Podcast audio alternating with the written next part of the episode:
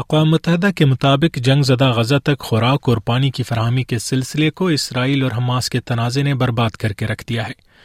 عالمی ادارہ صحت کے سربراہ ٹیڈروس گیبریوسس کے بقول، غزہ میں بدتر ہوتے ہوئے انسانی بحران نے اسے ایک ڈیتھ زون میں بدل کر رکھ دیا ہے۔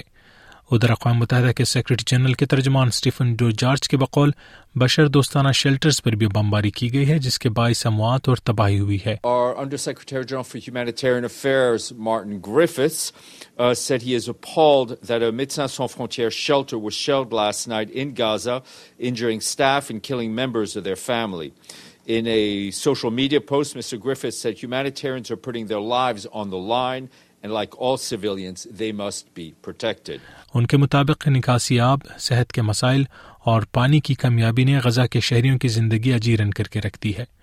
غزہ میں زیر زمین پانی کے تریاسی فیصد کنویں خشک ہو چکے ہیں اور فاضل آب کی پروسیسنگ کا نظام بھی ناکارہ ہو کر رہ چکا ہے۔ تازہ ترین اسرائیلی بمباری میں مزید کم از کم ستاسٹھ فلسطینیوں کی موت ہو چلی ہے اور ان میں سے بیشتر وہاں بمباری کا شکار ہوئے، جہاں جنگ سے دور پناہ کے متلاشی سویلینز کو جانے کے لیے کہا گیا تھا۔ اسرائیلی جنگی کابینہ کے رکن بینی گینٹس کے بقول حماس کی جانب سے یرغمال بنائے گئے اسرائیلیوں کی آزادی کے لیے مذاکرات کا سلسلہ جاری ہے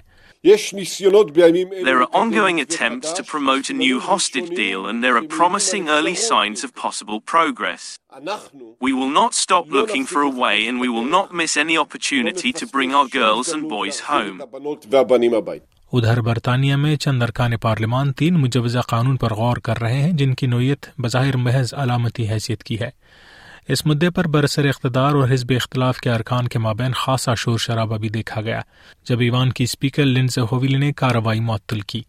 یہ شور شرابہ اس وقت پیدا ہوا جب اپوزیشن سے وابستہ اسکاٹش نیشنل پارٹی نے غزہ میں فوری جنگ بندی اور اسرائیلی رغمالیوں کی فوری رہائی کے لیے موشن جمع کروائی۔